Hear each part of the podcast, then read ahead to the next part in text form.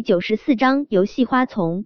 无情是他，听着周围的议论纷纷，以及保安经理的声音，叶维眸光冷到了极致。参加这种晚宴，很多时候拿着邀请函来的都不是本人，大家心知肚明。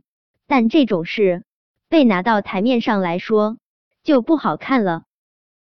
而且现场这些人跟风，都把他当成了小偷。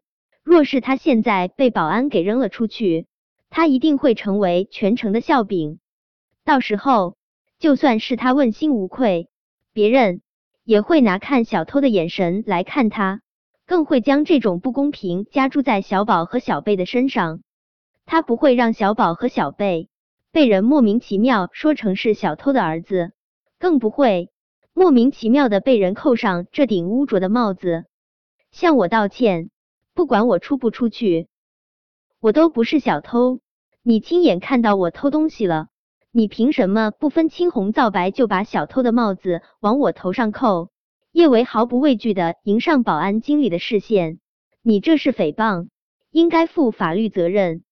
保安经理没想到叶维一个女生被他威胁，还敢反击，不由得一愣。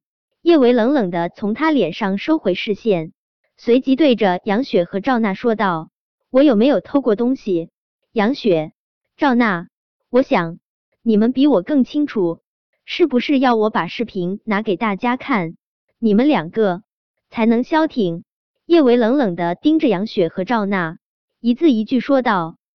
顿了顿，叶维又接着说道：“或者我应该先给大家听一段录音。”录音。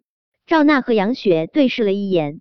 他们的脸色都有些难看，他们还真不知道叶伟手上到底有什么录音。杨雪怕叶伟手上真有对他不利的录音，连忙对着保安经理说的：“快让人把这个小偷扔出去，我们都不想看到这个小偷。”保安经理回过神来，连忙对着手下吩咐道：“把他给我扔出去！别啊，我们还没听录音呢。”等听了录音，再把他扔出去也不迟啊！不知道是谁说了一句，现场众人都开始附和。对啊，我们也想听录音，快放录音吧！参加这场宴会的人非富即贵，保安经理谁都不敢得罪，他只能为难的看着杨雪。不等杨雪说话，叶维就已经拿出了手机，解锁，不疾不徐地点开了一段录音。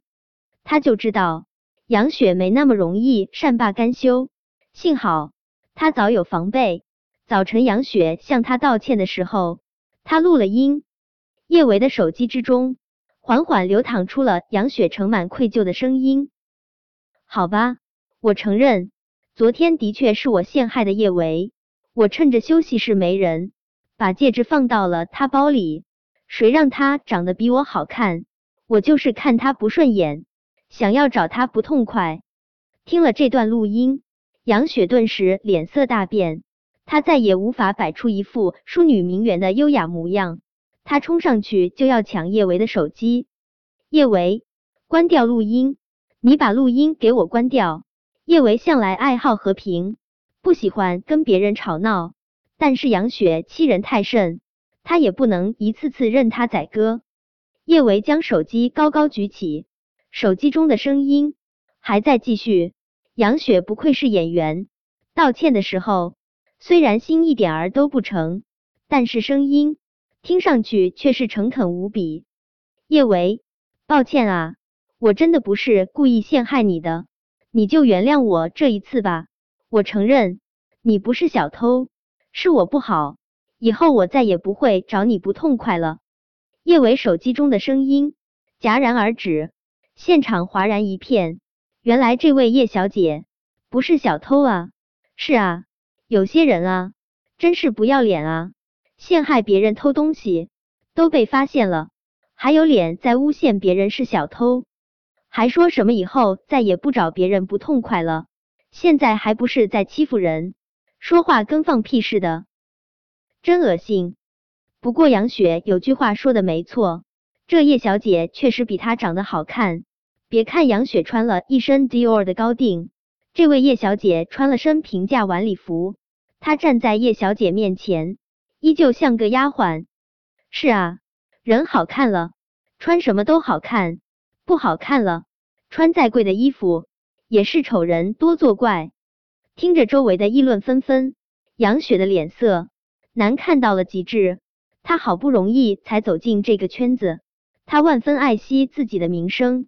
他绝对不能将多年的苦心经营毁于一旦。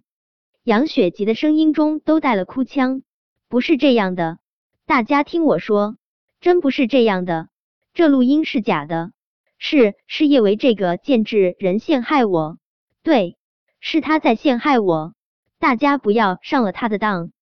陷害你？人家叶小姐逼着你向他道歉了。就是啊，这么明显的声音。我们要是还听不出来，我们可真是脑残了。捉贼的喊捉赃，现在的人啊，真是越来越不要脸了。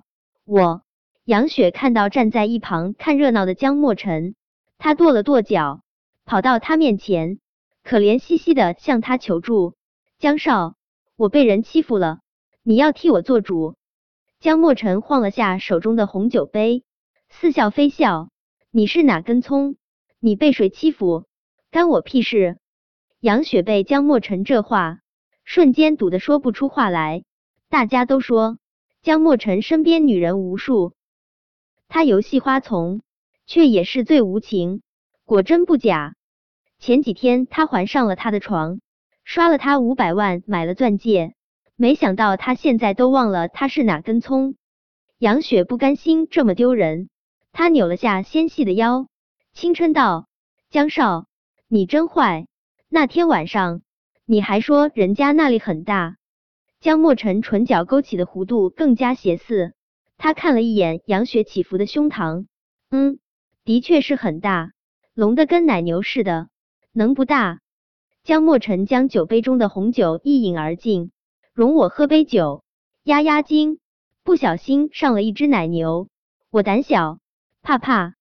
众人爆笑出声，杨雪气的脸一阵青一阵白，她再没有脸去踩叶维，她恨恨的瞪了叶维一眼，气呼呼转身就往一旁的走廊跑去。赵娜不甘心，不仅没能让叶维颜面尽失，还让他出尽风头。